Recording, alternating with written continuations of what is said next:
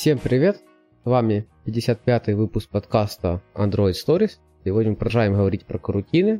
И подкаст, как обычно, ведут Вова и Вова с компанией ParimatchTech.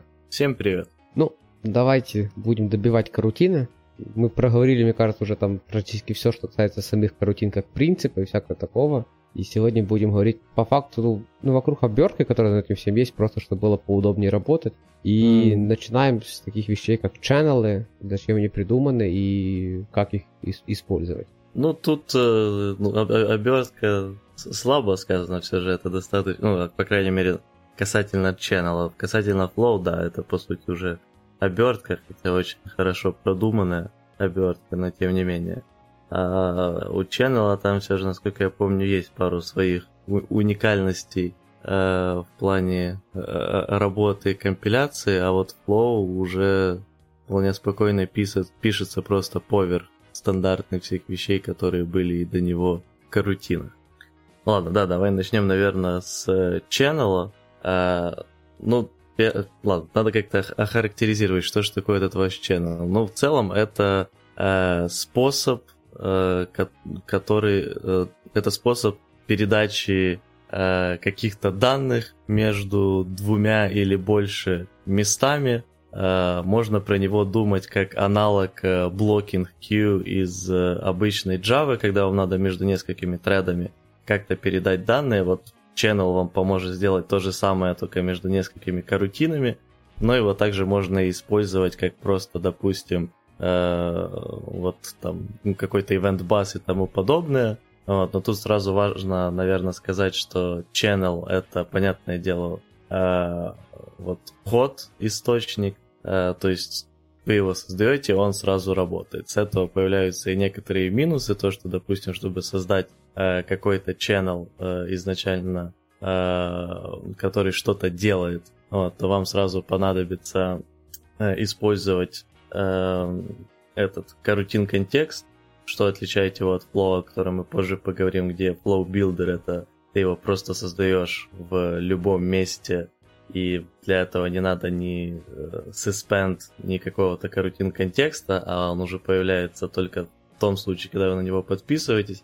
С ченнелом будет немножко по-другому. Есть что добавить просто по базе, вот что такое вообще ченнел? Ну, ты хорошо сказал, что это очень похоже на blocking queue. Знаешь, я, поскольку в последнее время очень часто слышу рядом с собой слово Kafka, channel мне что-то напоминает локальную Kafka. То есть типа, кто-то один туда ложит, а все другие могут читать эти данные, ну, либо тоже кто-то там докидывать данные, и причем, ну, с того, как я вижу эту концепцию, что у тебя чтение данных и запись данных, это должны быть абсолютно не связанные операции. То есть твой код должен быть готов к тому, что любое место твоей системы запишет какие-то данные, и те места, которые читают данные, должны в любой момент ожидать новых данных. Ну, по сути, да. Правда, вот тут тоже, кстати, очень важный момент, который сразу приходит, который для меня когда-то был крайне неожиданный с ченнелами. То, что вот дефолтная имплементация ченнела, он работает по принципу юникаста, а не мультикаста. Что это имеется в виду под этим? Это, например, если вы когда-либо использовали RxJava или писали, возможно, какие-то свои просто колбеки, там, интерфейсы листенеров и прочего, где у вас был какой-то источник данных, куда вы закидывали какие-то данные, у вас было много подписчиков на эти данные или вот слушателей этих данных, то при закидывании у вас каждый слушатель получал все данные. Ну, обычно такую именно имплементацию вы делали. Вот, ну, или сделано, допустим, в RxJava с использованием тех же сабжектов и процессоров. А channel, опять же, по дефолту, потому что мы сейчас дойдем, что есть чуть другое. А channel сам по себе всегда отдает... Если у него есть несколько слушателей, несколько ресиверов, то он будет отдавать каждые данные, которые в него приходят, в порядке этого очереди каждому слушателю по одному. То есть, если, например, туда закинуть какой-то channel, который раздает инты, если туда закинуть 1, 2, 3, и у вас будет 3 слушателя у этого ченнела, то первый получит единицу, второй двойку, третий тройку. Но они не получат все 3, все данные. Вот, это и есть вот разница юникаста и мультикаста. И вот с этим, когда вы используете channel, надо быть крайне аккуратным, потому что иногда вы вполне себе и ожидаете, вот вы channel и выбираете ради этого поведения, потому что, допустим, вы как-то с помощью channel'ов распределяете нагрузку и выполнение каких-то вещей, и вы знаете, что вот в этом месте, допустим, ну, у вас какие-то однотипные задачи, но вы как-то распределили так channel'ы, что они используют разные корутины, которые под капотом используют разные треды, и, грубо говоря, таким образом вы делаете параллелизацию вот этих выполнений каких-то ваших задач. Хотя это, наверное, не самый лучший подход к этому, и можно сделать это намного проще и эффективнее, но тем не менее. Иногда вот эта идея ченнела вполне полезна. Ну, давай тогда, раз мы уже пошли за нюансы, еще если ты сравниваешь грубую subject-процессор с ченнелами, то subject-процессор... Я просто не сравниваю, ну, наоборот, даю просто пример мультикаста, вот channel и unicast. Да, меня просто сразу натолкнуло на мысль, что у subject и процессора же нет понятия, что они закрыли свой стрим. Да, да. Вот, а у channel оно есть. То есть channel, ну, продюсер, вы у channel всегда можете тут задиспоусить за channel методом close. И если кто-то после этого попытается положить какие-то данные, там будет, по-моему, даже какой-то специфичный exception. Вот, то есть в этом надо понимать, что... Наверное, это хорошо, что кто-то может закрыть стрим, но на этом тоже надо рассчитывать, чтобы, не дай бог, не положить данные, типа, после того, как channel уже все. Да. Ну, мы сейчас к этому, наверное, отдельно дойдем еще, потому что тут еще есть нюансы от того, как именно вы закрываете, канцелите channel. Хотя, наверное, ладно, можем на этом моменте, по сути, это обсудить. Заодно сказав, что вот то, что вы обычно воспринимаете под... Channel — это имплементация двух интерфейсов. Это Receive Channel и Send Channel. И, соответственно, у каждого из этих интерфейсов есть свой набор методов, которые как раз и отвечают за то, что, допустим, у вас есть методы, которые разрешают что-то засунуть в Channel, о них сейчас поподробнее отдельно, и методы, которые позволяют что-то получить с Channel. И суть в том, что у Channel всегда есть... в некотором виде, ну, он может быть и нулевой, но тем не менее, баффер данных, куда все ложится. То есть есть несколько разных имплементаций ченнелов, об этом мы тоже сейчас поговорим, но всегда в разговоре о них самая важная вещь — это баффер. Баффер, в который, соответственно, могут ложиться данные, когда вы засовываете что-то в ченнел, и откуда эти данные потом собираются, когда вы что-то считываете из этого channel. И суть в том, что если у channel есть, соответственно, у интерфейса send channel метод, который позволяет сделать cancel, и в этом случае в channel уже нельзя будет ничего больше положить, но при этом все, что было в буфере на тот момент, всеми читающими частями этого channel, все равно все данные, которые все еще в буфере, будут получены. А вот у receive channel интерфейса уже есть метод close, который не просто не дает уже больше засовывать в этот channel что угодно, но также очищает текущие буферы, соответственно, если там что-то было, то ни один из слушателей не получит это. Вот, это из таких тоже важных мелочей, которые иногда могут сильно сделать неожиданное поведение кода. Okay. Давай, наверное, сразу тут надо вкинуть, какие буферы бывают. Ну, тут скорее какие ченнелы, имплементации ченнелов бывают, а не буферы. Нет, там вот именно есть именно буфер overflow, то есть как он себя ведет при переполнении. Там как бы 3 стратегии есть. А, ты об этом, окей, да. Хорошо. Это, ну, suspend, это просто, типа, все, что пришло, сразу все в апстрим отдать и, типа, полетели. Есть drop oldest, ну, я думаю, с названием. Только тут ты чуть-чуть не точно передал, не просто отправить в апстрим, а суть в том, что вот этот метод, которым ты как раз закидываешь данные, он suspended рутину, из которой идет закидывание этих данных. И тут, кстати, поэтому, да, наверное, давай все же сначала про методы закидывания данных поговорим, потому что хорошо, без них будет чуть-чуть непонятно с буфером, потому что просто у ченнелов есть два метода закинуть данные и два метода получить данные, и они вот параллелятся в своем поведении. То есть для закидывания вы можете использовать метод send, а можете использовать метод offer. И метод offer, он это обычный метод, а не suspendable, а не suspend метод. И он возвращает boolean. Суть в том, что если вот ваш буфер переполнен, ну то есть он заполнен до конца, точнее не переполнен, и если вы пробуете туда что-то засунуть с помощью offer, то, соответственно, вы только, давай я сразу буду править. Давай. Offer, он деприкейтен, то есть 1.5. 1.5 деприкейтен? Да, а нормальные чуваки уже try-send используют. Который тоже обычный, он возвращает уже не boolean, он возвращает channel result. Окей, об этом я, честно говоря, как-то завтыкал. Но суть остается та самая, по сути, что только с более понятным названием, более понятным возвращаемым типом, что если буфер заполнен, то данные туда не зайдут новые. А, соответственно, если буфер не заполнен, то туда просто данные положатся. Но, опять же, это не будет suspend функции, и это крайне сильно... Тут как бы главная вещь в том, что этот метод надо использовать только тогда, когда вы не боитесь рискнуть, что эти данные никто больше не получит никогда. Но есть и метод обычный send, который уже suspend функция, и вот он, опять же, если это будет незаполненный буфер, то он как бы моментально выполнится.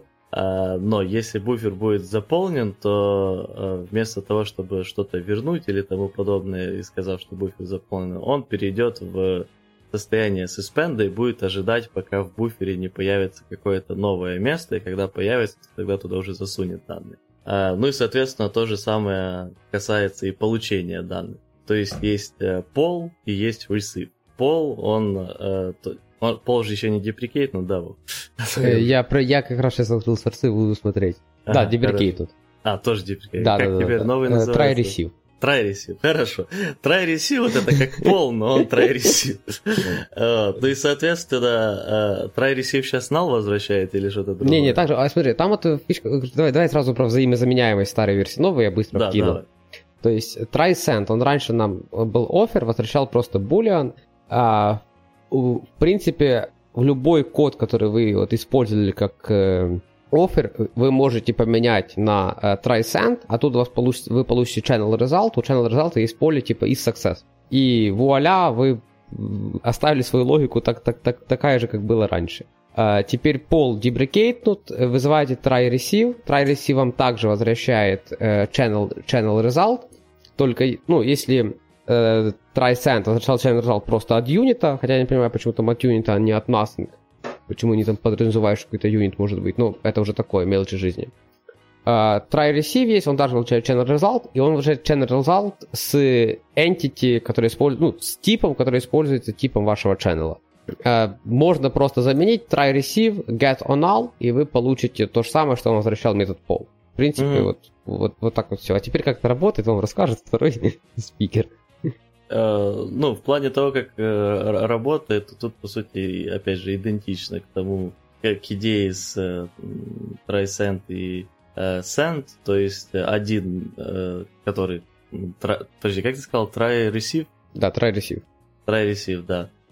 Соответственно, это будет не suspend функция, и если данные на данный момент в буфере есть, то вы их получите сразу. А если их нет, то, соответственно, в случае старого receive вы получаете null, в случае нового try receive вы получаете, как сказал Вова, result, где уже внутри будет пусто. И в случае, понятное дело, уже receive, то вы, опять же, переходите в suspend и режим и будете ждать, пока в буфере что-то не появится. В целом, опять же, мы проводили изначально аналогию с blocking queue.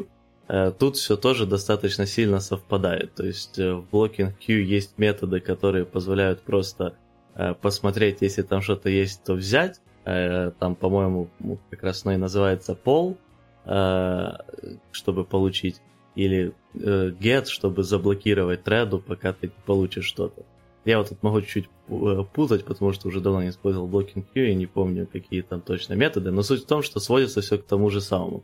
То есть если есть методы, которые разрешают без блокирования треда и ожидания ей какого-то, чтобы что-то добавили в blocking queue, что-то получить, а можно просто попробовать, окей, если там что-то есть, получу, если нет, ну дай мне просто null. Вот. Поэтому, опять же, мы видим вот параллели с blocking queue. Ну, наверное, поэтому все. Можно теперь переходить, как ты хотел, к... Давай что только добьем интерфейс. Вот раз мы уже заговорили за интерфейсы Send Channel, Receive Channel, надо еще, наверное, только добить, что там есть колбеки. В Send Channel есть callback invoke on close, то есть вы можете получить какой-то callback с опциональным throwable в случае закрытия channel. То есть это, наверное, чисто с API того, что надо бы добавить. В принципе, да, все. Теперь возвращаемся к буферам. Да, давай. Значит, что у нас есть по буферах? То есть, как уже... Suspend, он, по-моему, является дефолтным. То есть, если видите, что да, с буфером все плохо, это все, как по Вову, оборачивается в suspend-функцию и ждет, пока с буфером все будет чуть получше, чтобы его докинуть. Но если вы понимаете, что у вас данные не особо... Ну, не обязательно, например, все данные ловить, вот. Есть две другие, назовем это, стратегии. Drop oldest и drop latest. Ну, думаю, с названий все понятно. То есть, дропнуть самые старые значения и дропать самые последние значения, если буфер вдруг перезаполнен. В принципе, все. Мне почему-то ощущение, что в Elixir их было 4 этих способа контроля буфера. Я что-то забываю. В Elixir, ну ты имеешь в виду в Elixir про эти стратегии backpressure. Backpressure, да. Но это же да, там был аналог. Latest, oldest, да, как тут, и там был буфер с указанием, сколько именно. Еще какая-то фигня была, четвертая было что-то. Блин. Не по времени, вспомнить. А? Не, по времени как-то слишком сложно. Нет, там что-то... Честно, не помню, надо будет посмотреть. Не суть важная была штука, поэтому чуваки в чаннелы и не взяли. Окей, ну я думаю, ситуации когда-то на реальной жизни, там они банально простые. Да, может, четвертое это было просто, чтобы падать с ошибки. Вариант. Ситуации в реальной жизни, когда это надо, это, наверное, вот это юзер вводит что-то там, стандартный пример, два стандартных примера, это юзер вводит что-то в поле поиска, и вам надо, ну, вам не актуально, что он вел до этого, а у вас запросы бегут, то есть можете подропать. И второй случай, это, там, не знаю, там, вы трекаете GPS, вам нужно только последнее состояние, то есть если вы там GPS, наверное, чаще, чем вы успеваете его обрабатывать, например, за счет, там, не знаю, плохого интернета или еще чего-то, то тоже можно там предыдущие дропать. Когда надо дропать последние, я, честно говоря, не знаю весь пример, но, наверное, такие ситуации есть, когда старые более важные, чем последние данные. У меня еще... Сейчас тоже четыре в голову не лезет. Ну, не суть. Ну, короче, есть такая возможность. Окей. Что-то еще мы докидываем сюда же. Так. Ну, по баферам, наверное, уже нет, но, наверное, можно переходить тогда уже к именно конкретным имплементациям ченнела. И вот когда вы создаете в целом ченнел через его конструктор, там ему можно передать интовую константу, и в зависимости от того, какую вы константу передадите, то вы получите разные имплементации вот ченнелов, в которых будут, соответственно, забиты разные работы с буферами. Именно. То есть все имплементации вот зависят от того, какой буфер. И если вы туда, по сути, не передадите ничего, потому что, насколько я помню, так тоже можно, то дефолтный будет Rendezvous Channel. И Rendezvous Channel... Задеприкейчен с версии 1.4. Тоже задеприкейчен? Да. А какой теперь вместо него? Теперь надо просто передавать... Ну, то, что ты говорил, это называется моего capacity, это то, что оно есть, но теперь еще обязательно и передавать вот этот буфер overflow, который мы обсудили. Угу. То есть, давайте так. Задеприкейчен, вот именно тот метод, про который только Вова рассказывал, где вы могли передать только вот это capacity его. Mm-hmm. Есть нормальный теперь метод, который вы можете передать и capacity, и что делать в случае буфера overflow, это опционально по дефолту у нас suspend, как вы обсуждали. И есть еще прекраснейший callback undelivery element. Я, честно говоря, не помню, что он означает. Точнее, не знаю, что он означает. Но это, скорее всего, по названию говорит, что есть какой-то элемент, который нереально обработать.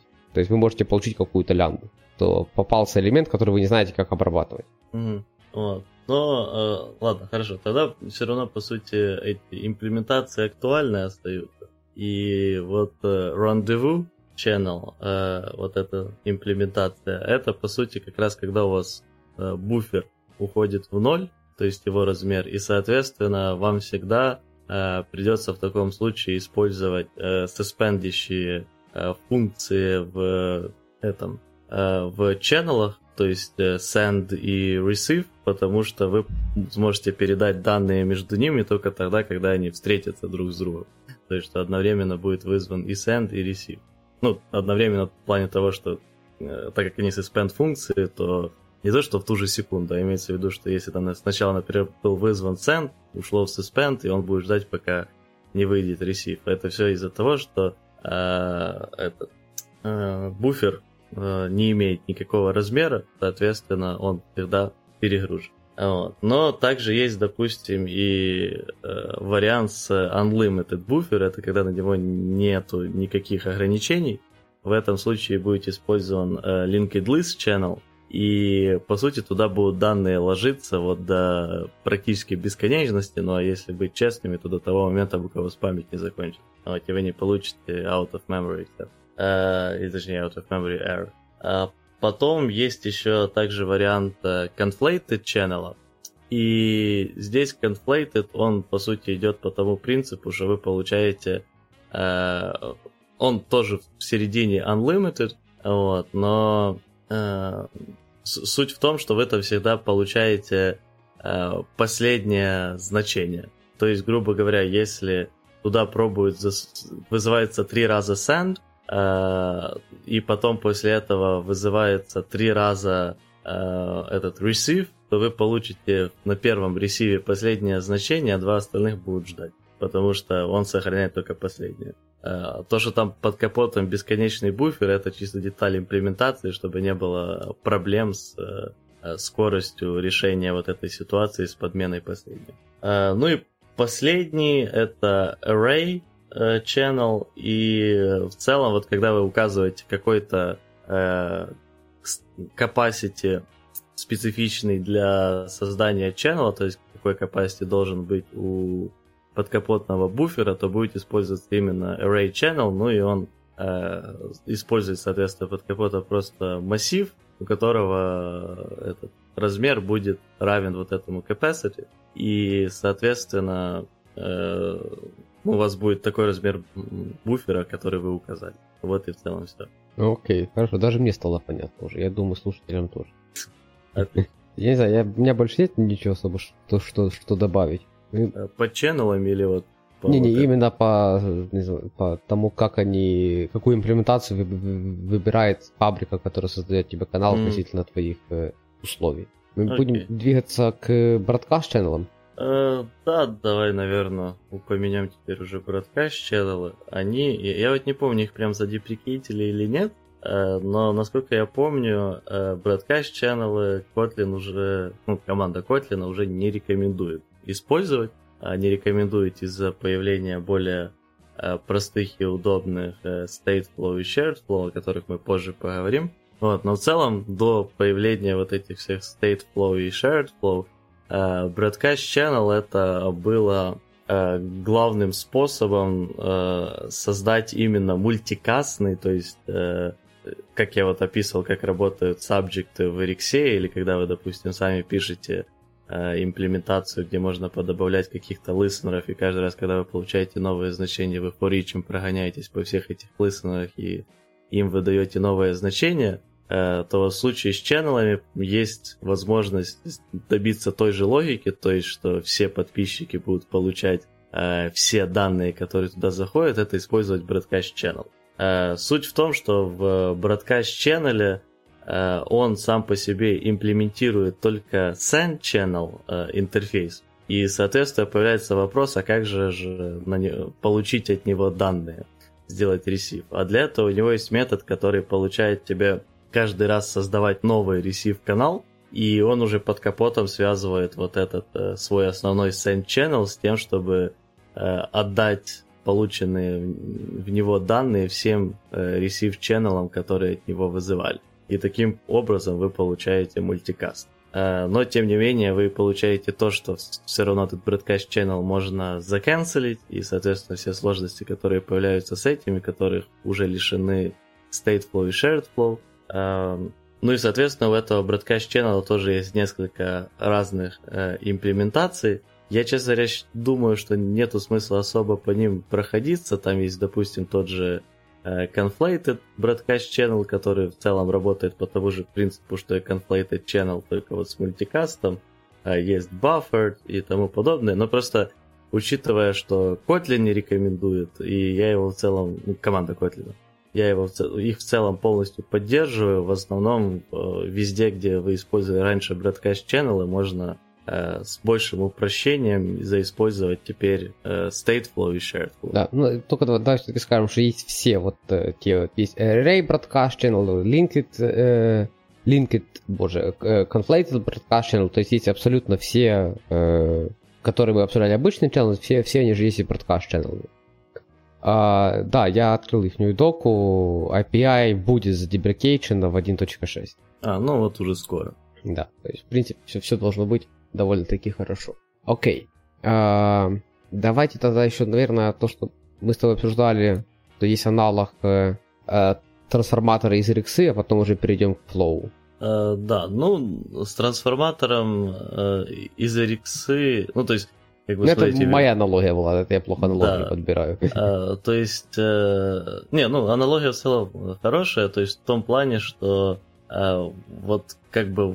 тех же Elixir, ну и вообще в реактивном программировании, кто уже знает про Flow, мы видим то, что есть разные операторы, которые позволяют как-то изменять данные, фильтровать их и тому подобное по пути от вот send до receive. И с ченнелами, по сути, можно сделать то же самое в том плане, что просто типа дефолтного, насколько я понял, там заимплементированного ничего нет от JetBrains, но вы можете писать похожий подход, чисто используя то, что вы начинаете консюмить.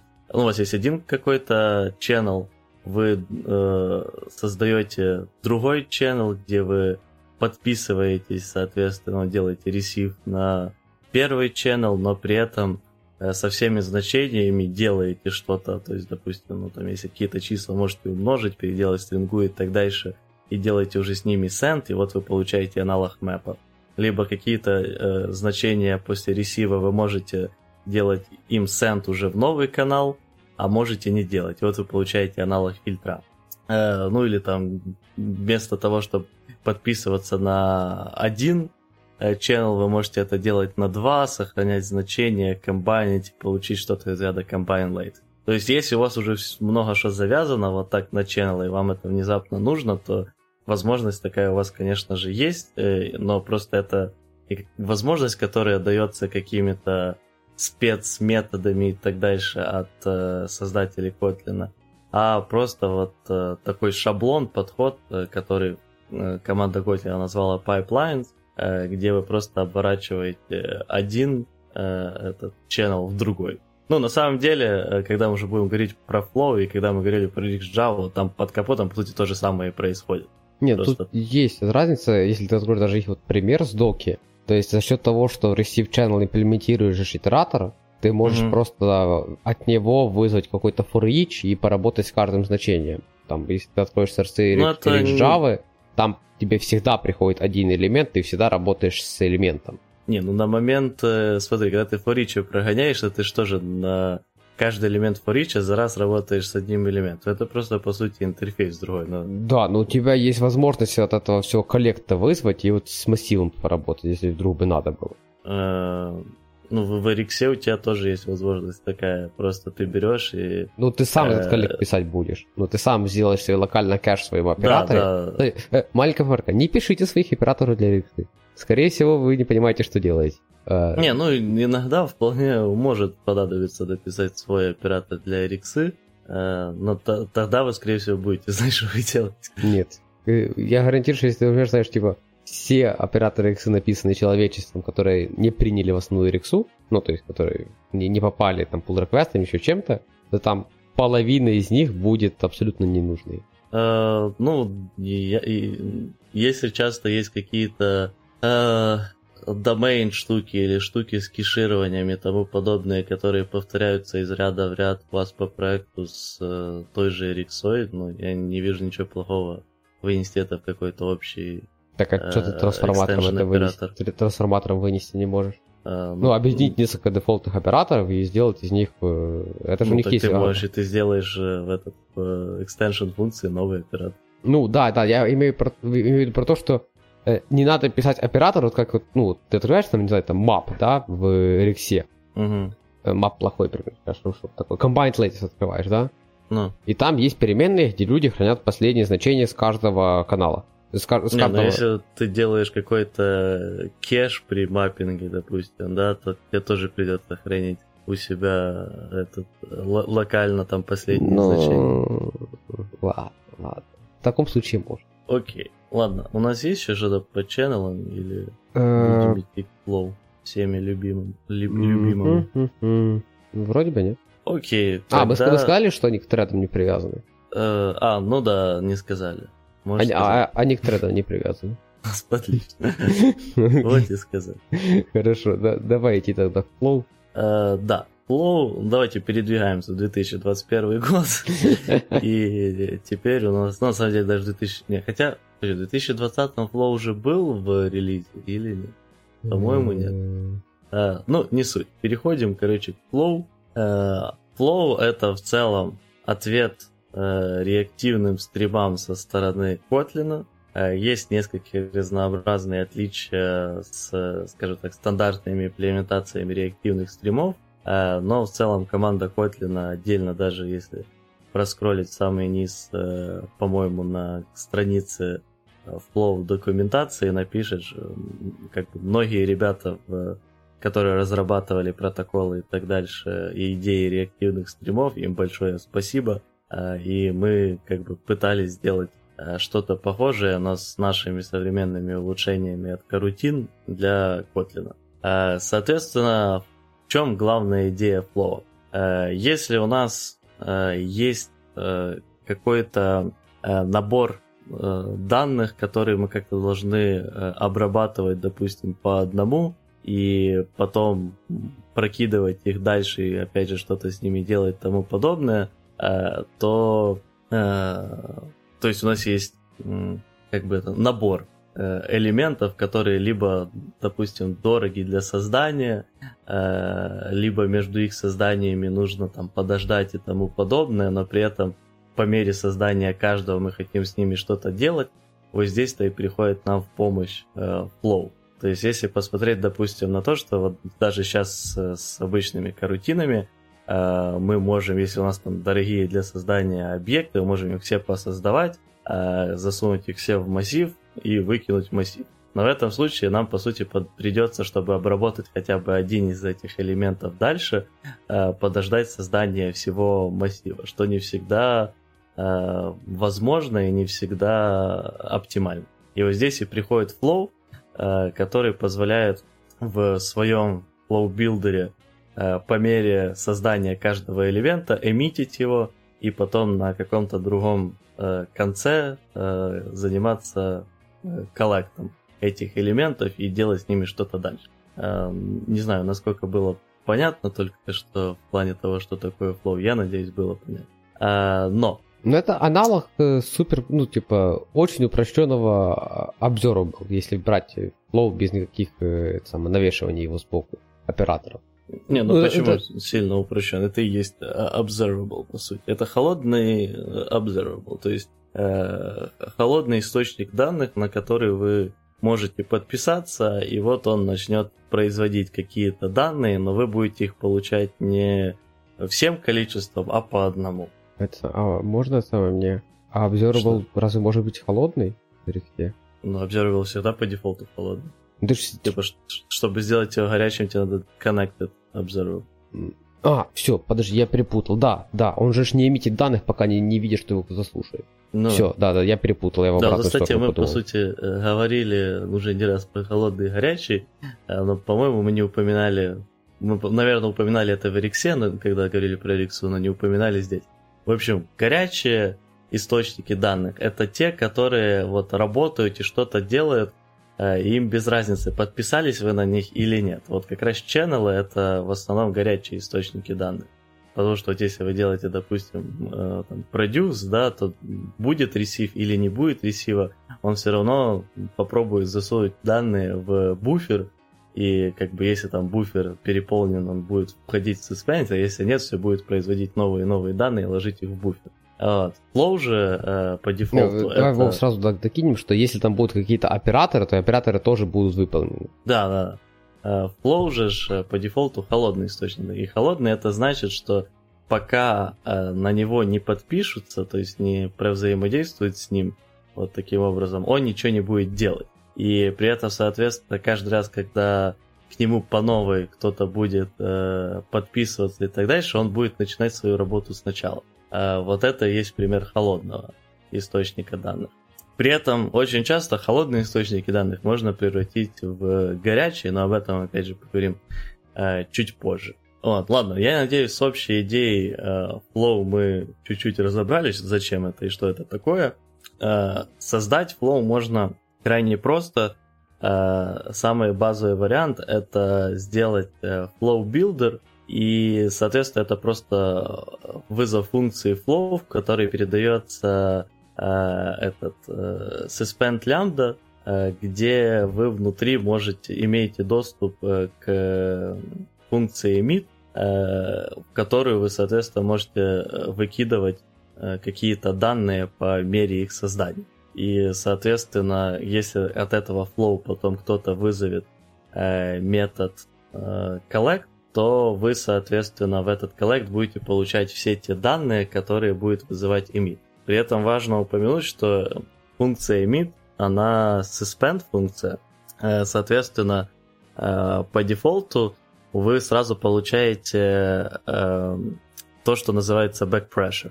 В том виде, что если вы вызываете функцию emit, и у вас есть функция collect, и функция collect еще не успела обработать старый результат, то функция emit уходит в suspend, пока это старый результат не будет обработан.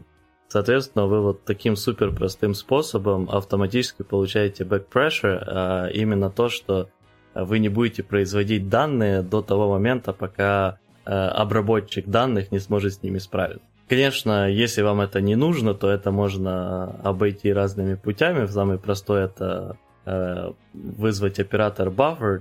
Сейчас мы про операторы отдельно поговорим, вот, но раз мы уже упоминаем backpressure, то вот он позволяет, допустим, делать бафер между тем, как flow выкидывает данные, и если collect не справляется с этим напором данных, то они, соответственно, будут просто сохраняться тогда в бафер, но и flow не будет уходить в suspend, пока этот бафер не переполнен. Ну и тут, кстати, сразу надо упомянуть, что как бы flow может тоже меняться, на каком он контексте выполняется, на каком диспатчере выполняется, и когда вы будете менять диспатчеры, там бафер будет автоматически использоваться. Это просто если у кого-то возникли вопросы, почему, допустим, когда у меня используют разные диспатчеры для флоу, то нету вот этого эффекта, что блокирует коллект emit. Так, ладно. Я вот сказал про создание и backpressure. У тебя есть что-то добавить? Ну, давай сразу, наверное, то, что скажу, что там создать их есть миллиард вариантов. То есть, начиная с того, что там есть масса дефолтных flow-off'ов, as-flow и всякое такое, они там заимплементированы под все, что хочешь, начиная там от всех... Практически от всего, что оно есть extension к iterable, соответственно, все структуры, которые листы, вот все туда все они попадают в asFlow.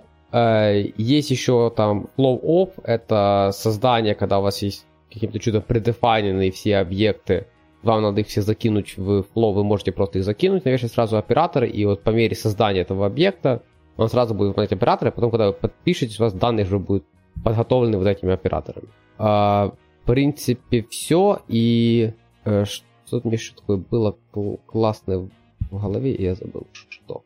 И то, что ты можешь suspend функции накидать, которые будут возвращать данные, которые обернутся сразу в flow. Вот этим способом еще можно создать flow. Угу. То есть, если у тебя там какой-то поход в сеть, да, не знаю, 10 походов в сеть, ты можешь просто взять коллекцию там, 10 элементов, которые, например, входные параметры на твой request, обернуть это просто все в map, в мапе заиспользовать suspend функцию. Во всех операторах flow можно использовать suspend функцию, вот так вот. То есть там map, фильтр, там вообще нет никаких проблем, положить suspend функцию, все будет прекрасно. И, соответственно, там выполнить вот эти 10 ваших запросов от разных входных параметров, и потом, не знаю, там каким-то редюсом их собрать можно. Да. Окей, ладно. Наверное, тогда еще, раз мы уже сказали про создание флоу, то надо еще упомянуть, что их, конечно же, также можно отменять. А именно, во-первых, у вас есть стандартные бенефиты, стандартные плюсы того, что в Kotlin-карутинах есть такое понятие, как structured concurrency, и то, что вы запускаете всегда ваш collect, или там есть другие методы терминальных состояний, которые уже запускают именно сам flow, о которых мы тоже отдельно поговорим. Вот. Но суть в том, что они всегда запускаются в каком-то карутин скопе, и, соответственно, если вы отменяете этот карутин скоп, то отменяются и все, соответственно, flow, что крайне приятно и удобно. Но, конечно же, если также все вот эти терминальные операторы типа collect возвращают, насколько я помню, они же возвращают джобу, да? Я честно сказать, настолько редко. Карутин, не, ну возвращает какой-то контекст. Лончин, по-моему, возвращает. Да, лончин точно джобу возвращает. Да, лончин, да, а вот коллекты... Collect тебе данные должен возвращать по логике. Не, collect, он же лямбду принимает, где он данные тебе обрабатывает. Collect сам по себе ничего не возвращает. Ага, collect ничего. Ну вот лончин возвращает. Да. Типа не нас, а юнит. Ага, если вам надо, допустим, в отдельном случае самим отменить flow, то вот лончин, насколько я помню, точно возвращает вам джобу. Лончин это один из тоже возможностей запустить flow. И он принимает в себя этот карутин скоп, вот, а возвращает джобу.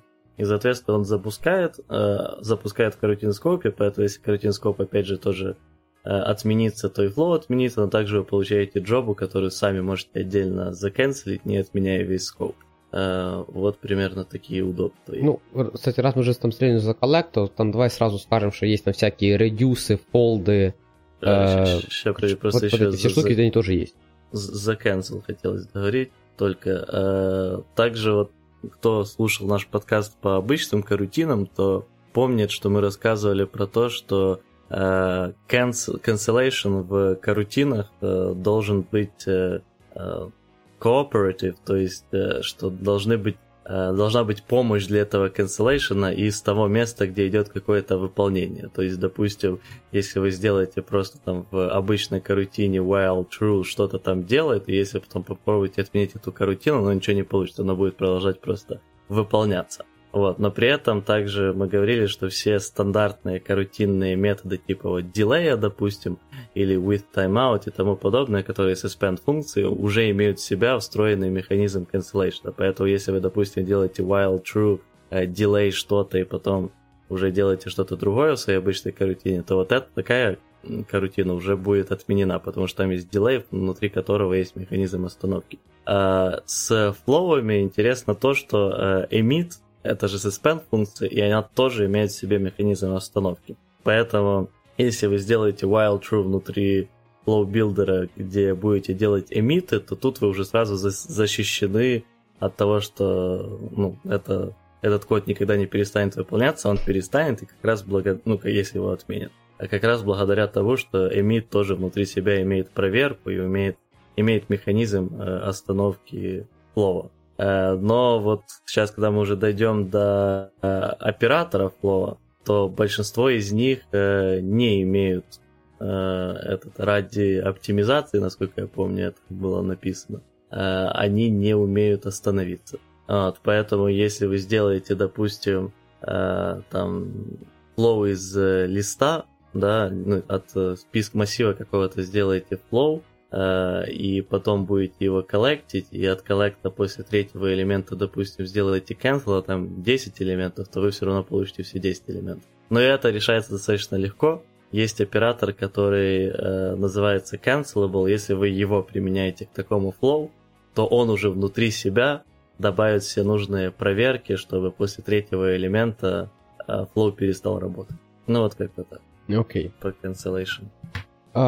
Так, давай, что мы дальше берем из слова, то, что я вот хотел сказать, что, ну, типа, вот, собрать данные, то есть, да, всегда есть коллект, где у вас прям все данные, но там есть масса дефолтных, там, типа, редюсы, каунты, коллекшены, то есть, все это есть. Ну, здесь, кстати, да, можно провести параллель с sequence, то есть, вот у sequence тоже есть очень много терминальных операторов, которые уже заставляют весь секвенс пробежаться, ну или не весь, если там, допустим, это какой-то first. И в Flow, по сути, тот же подход, то есть, допустим, count — это терминальный оператор, потому что, понятное дело, надо посчитать абсолютно все вот эти значения, которые будут во Flow. Да, и reduce, и вот так дальше. Ну да. И, соответственно, из-за того, что вот это терминальные операции, то они все будут suspended. В то время как все остальные операторы Flow, которые просто обрабатывают как-то данные, это не suspend функции, а обычные функции. Поэтому вы можете создавать Flow и навешивать на него там всякие мапы, фильтры и так дальше в любом месте вашего кода, но уже запускать терминальные операторы, соответственно, только в корутин-скопе каком-то. Да, и тут надо, наверное, сразу скинуть то, что вот все вот эти операторы перечислены, они как бы были и в Rx. Во Flow есть также дефолтные всякие ферсты, ласты, first on null, ну, короче, вот можете, в принципе, да, взять API секвенса, который есть, вот, большинство вот всех вот этих, ну, просто удобненьких методов, назовем их так, они все будут и во Flow, то есть, если вам надо с ними работать, welcome. В принципе, наверное, по обрыванию Flow все и по получению данных. Надо, наверное, еще сказать про SharedFlow и про вот все вот эти штуки. Подожди, давай еще сначала про операторы, наверное, а тогда уже про Shared. Хорошо, он давай. Он все же самый новый, молодой еще. Давай тогда про операторы. Ну, можно менять также у Flow буфер, это тут все то же самое, что мы говорили про ченнелы. Можно его все, ну, понятно, давай все мапы, фильтры, вот это все мы же скипнем, да, типа вот это зипы, ну, да. Combined latest и... Не, ну давай зипы уже combined latest тут чуть... Тут, кстати, не combined latest, а просто combined, да, combined. Да. Ну вот, кто знаком с RxJava, для них стало все понятно, но кто не знаком, по-быстрому, типа zip — это возможность связать несколько разных flow вместе, но при этом вы будете ждать, чтобы каждый из flow заимитил новые значения. То есть, если, допустим, у вас есть три флоу, один эмитит там значение раз в секунду, второй раз в 2 секунды, третий раз в 3 секунды, то вы будете получать новое значение от этого общего зипа раз в 3 секунды, потому что надо, чтобы каждый флоу выдал по новому значению. Вот. А Combine, он работает точно так же, как Combine Latest в Rx, и, соответственно, вот в предыдущем случае вы все равно будете... Ну, первый раз вы получите через 3 секунды, потому что хоть одно значение от каждого флоу должно быть, но дальше вы будете получать значение каждую секунду, но при этом надо понимать, что, допустим, вы получите там первое значение от первого, первое от второго, первое от третьего, потом второе от первого, но все еще первое от второго и первое от третьего. Вот. Ну и, соответственно, так по наклонной. Просто последние значения. Давай рассказывай уже про комбайн того, что нет в Rx. Это комбайн с трансформацией. Это комбайн трансформ, который точно так же принимает набор флоу, но также сможет... Нет, подожди, комбайн с трансформацией не идет по дефолту с трансформацией в Rx. Потому что комбайн может принимать... В Rx любые... такого нет. Вот. Нет, так я говорю, что, типа, ты между разделения нет... Да. В Rx Combined Latest он всегда принимает лянду, по которой может это все дело обработать. Просто в Rx есть merge, вот он уже не принимает лянду, но он может работать исключительно с одинаковыми типами этих observable. Да, такой, не, смотри, ты сейчас меня это самое путаешь. Смотри, обычный комбайн в Flow, он принимает условно два флова и лянду, как условно, тип T1 и T2 преобразить в тип там VEC, который выходной. Я понял, о чем ты говоришь. Ты про комбайн трансформ, который позволяет выпускать больше одного... Да. То есть, когда ты можешь там передать flow в коллектор, получить туда массив и прям скомбинировать, не знаю, там, три последних значения от чего? Сейчас. То есть, когда ты можешь взять, не знаю, там, у тебя там один флоу вернул, типа, какое-то значение, второй флоу вернул какое-то значение, потом первый опять вернул значение, и второй опять вернул значение, и ты вот получаешь два массива вот этих значений по два элемента, и все вместе это как-то складываешь, как тебе удобно. Я про вот это в Elixir Default нет, я пришлось бы сканом это все еще сверху обворачивать. Ну, такого в Elixir нет. Вот это есть еще с того, что способов combined latest, которые есть в Flow, но нет такого в Elixir. Подожди, а ты уверен, что он такой? Потому что, насколько я понял, комбайн трансформ, он работает чисто по принципу того, что ты получаешь комбайн, но плюс ты получаешь, то есть твоя suspend функция, короче, тебе надо передать в качестве лямбды, которая их соединяет, не просто suspend функцию, а flow collector. Да, я же про это говорю, да. Да, но ты все равно там получаешь первое плюс второе, ну, типа, первое значение от первого, ну, значение последнее от первого, значение последнее от второго, но суть не в том, что ты можешь еще предыдущее значение получить, а что ты можешь сделать не один emit, то есть что это не в другую сторону, да. Не принимаешь несколько, а можешь отдать несколько в этот flow коллектор. Вот, просто мы не упомянули, что есть и просто метод transform, который принимает в себя, то есть от обычного flow одного можно вызвать метод transform, и вы туда получите на вход последние данные, которые с этого flow вылетают. Но суть в том, что вы, если в случае мапа, вы просто что-то с этими данными делаете и возвращаете их из лямбды, то в случае transform вам надо вызвать с вашими обработанными данными emit. Но кроме этого, того, что усложняется тем, что надо еще вызывать emit, вы также можете просто вызвать не один emit, а несколько. И, соответственно, я не знаю, если вы там запускаете какой-то flow, который начинает что-то качать, то, ну, первое, что в голову пришло, то вы можете сначала, если вы видите, что это вот нулевой %, то есть только начали качать, то вы сначала эмитите, что там какое-то состояние, что вот только начали качать, но после этого сразу же эмитите в этом же трансформе % этого состояния. Не знаю, вот что это такое. То есть вы можете с одного один элемент превратить в несколько. Флэт-папка. Ну, типа того, да. Но чуть-чуть более удобный и красивый.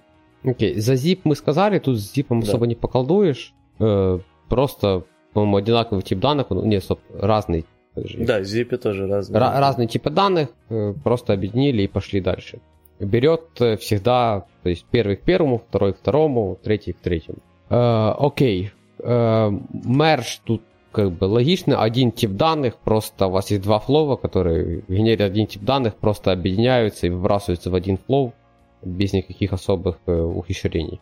Угу. Ну и также есть, наверное, сказать нужно еще про то, что есть разные флэтмэпы, там в целом оно совпадает плюс-минус по тому, как оно в Elixir, по разницам в них. И, соответственно, нужны они для того, когда у вас получается flow из flow, то вы можете это сделать и просто, допустим, написать map, который превращает какие-то ваши данные в новый flow, и тогда вы, соответственно, получите тип данных flow чего-то, и можете после этого вызвать просто оператор flatten, и он, соответственно, это все зафлаттенит. Но можете сразу вместо вот двух операторов заиспользовать один в виде флэтмэпа. Ну и, соответственно, флэтмэпы делятся на флэтмэп конкат, флэтмэп latest, флэтмэп merge. Но мне кажется, это сейчас будет слишком долго объяснять все штуки. Для тех, кто, опять же, знаком с Elixir, там все одинаково, а для тех, кто нет, тут уже советую почитать документацию. Окей, давай дальше. Там еще есть retry. Retry не все как в Elixir, то есть от каунта, от условия, от каунта, от предиката, от условия. Есть еще, только они делятся что-то на retry и retry when, пусть так будет.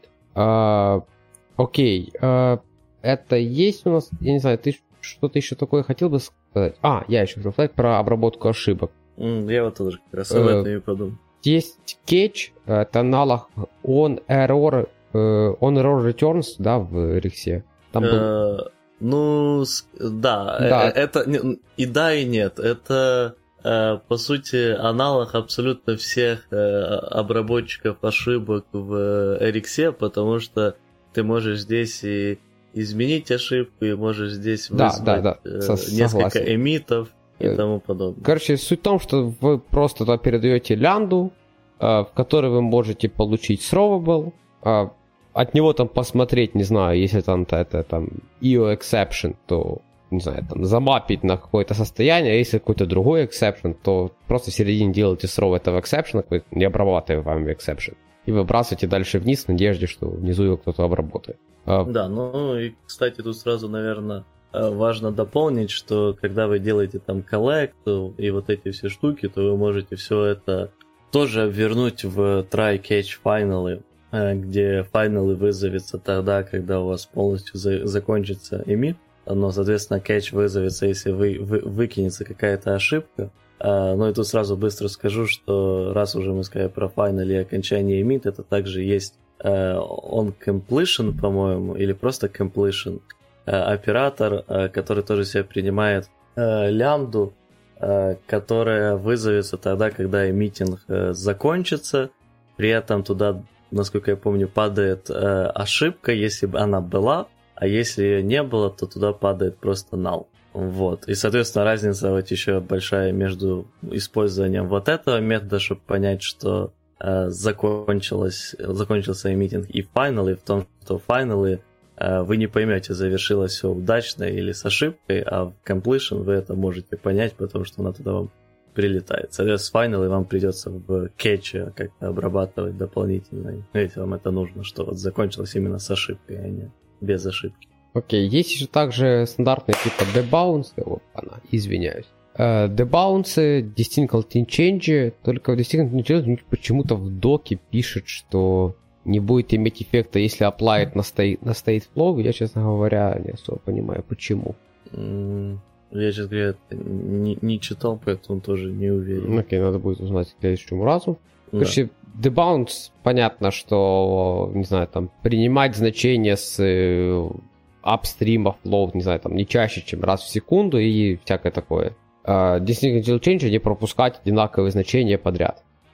Если у вас там идет набор цифр, то там 1, 1, 2, 3, 5, то на выходе вы получите 1, 2, 3, 5.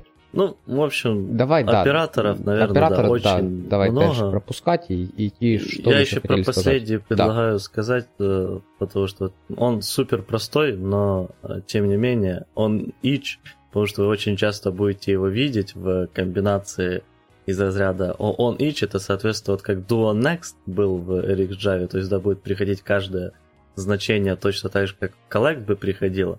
Но здесь он имеет намного больше смысла, чем в RxJava, в том плане, что очень часто вы будете видеть конструкции, где именно в последнем on each будут обрабатываться все данные вместо коллекта, а после on each будет launch in, который будет запускать, соответственно, в каком-то скопе это все дело. Вот, поэтому on each важная вещь. Ну и, как бы, понятное дело, так как on each тоже принимает в себя suspend-функцию, то с ними можно делать такие, например, вещи, как в какой-то момент поставить какой-то on-each, в котором вы будете вызывать delay на какое-то время, и, соответственно, delay там после каждого элемента вот это все дело. Но это так, из пару интересных вещей. Окей, наверное, ну, давай будем еще быстренько про SharedFlow скажем. Да, давай. И... Ну, и StateFlow. Ну, да. Так, взрывай ты, потому что... Хорошо. Ну, StateFlow... Смотрите, вот мы, когда говорили еще про ченнелы, и особенно про Broadcast Channel, говорили, что он сейчас задебрикетится, как раз из-за того, что команда Kotlin ввела две новые, более удобные структуры, которые идут от Flow, а именно StateFlow и SharedFlow. Начнем с StateFlow, так как он чуть попроще. В целом, главная штука в StateFlow, это он наследуется от Flow, но у него еще появляется последнее значение, ну или текущее значение, тут как вы хотите относиться. Вот. И, соответственно, он позволяет вам сделать ход этот flow в том плане, что туда можно закидывать значения, и все коллекты, которые будут вызываться от этого StateFlow, будут получать эти последние значения, которые туда закидывались. Ну и, соответственно, если туда после их подписки будут закидываться еще новые значения, они тоже их все будут получать. То есть та же самая ситуация, что и с broadcast-channel, но так как это flow, вы можете туда также накидывать все стандартные flow-операторы. Ну и плюс у вас есть удобное разделение на то, что есть интерфейс StateFlow и есть интерфейс Mutable StateFlow.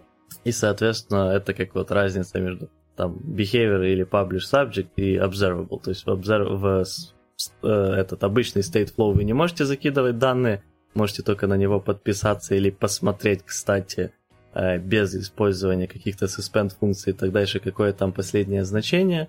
А в Mutable StateFlow вы еще получаете доступ к методу emit, куда можете закидывать эти данные. Ну и, понятное дело, вы получаете полностью там thread save, это все и тому подобное. С SharedFlow ситуация похожая, но он более гибкий, чем StateFlow. То есть StateFlow получает всегда только последнее значение, ну и StateFlow, насколько я понял, невозможно вообще создать без какого-то значения.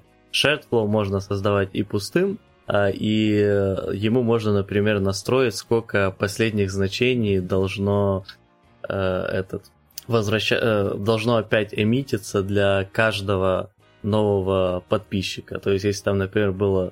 Это выставляется, если мне изменяет память, параметром replayCount, и если, допустим, тут в этот StateFlow SharedFlow выставили replayCount равно 10, и туда закинули каких-то 20 айтемов, потом подписался какой-то подписчик на этот SharedFlow с помощью там коллекта, допустим, то он свой коллект получит 10 последних из этих 20 айтемов.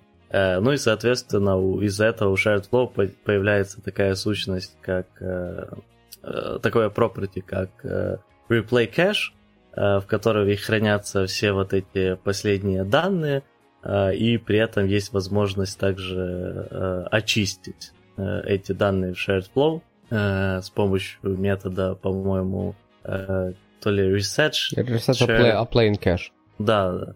Вот. Ну и, понятное дело, опять же, тоже SharedFlow является flow, значит, вы получаете все плюсы в flow, и он работает по той же идее, что и StateFlow, то есть есть просто SharedFlow, куда ничего нельзя закидывать, можно только посмотреть, что там, и подписаться, и есть Mutable SharedFlow, в который уже можно закидывать какие-то данные, но отдавать, соответственно, его рекомендуется в другие какие-то классы, уже как просто StateFlow, чтобы туда нельзя было закинуть из разных источников данные. Ну вот как-то так.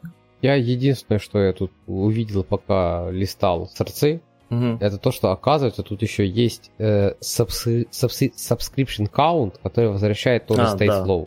Да. То есть у Mutable SharedFlow можно subscription count вернуть StateFlow и подписаться на него и, не знаю, как-то замапить количество подписок, которые ты держишь на свой Mutable Flow. Не знаю, зачем это, но выглядит крайне прикольно.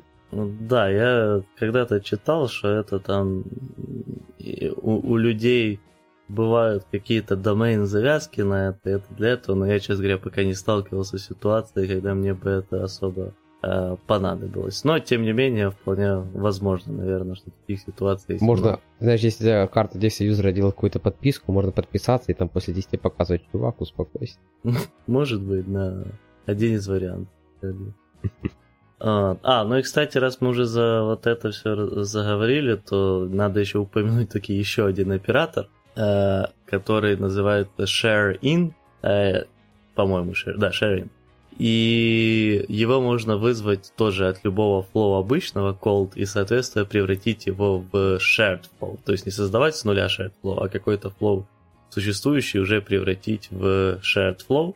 Тоже ему настроить, сколько там последних данных надо реплеить и тому подобное. И, соответственно, сделать обычный flow в pod. То есть аналог того, как делается с обычного observable, connected observable в RxJava. Окей. Ладно, мы будем закругляться или ты еще что-то добавишь? Потому что я тут вообще так в сторонке просто сижу.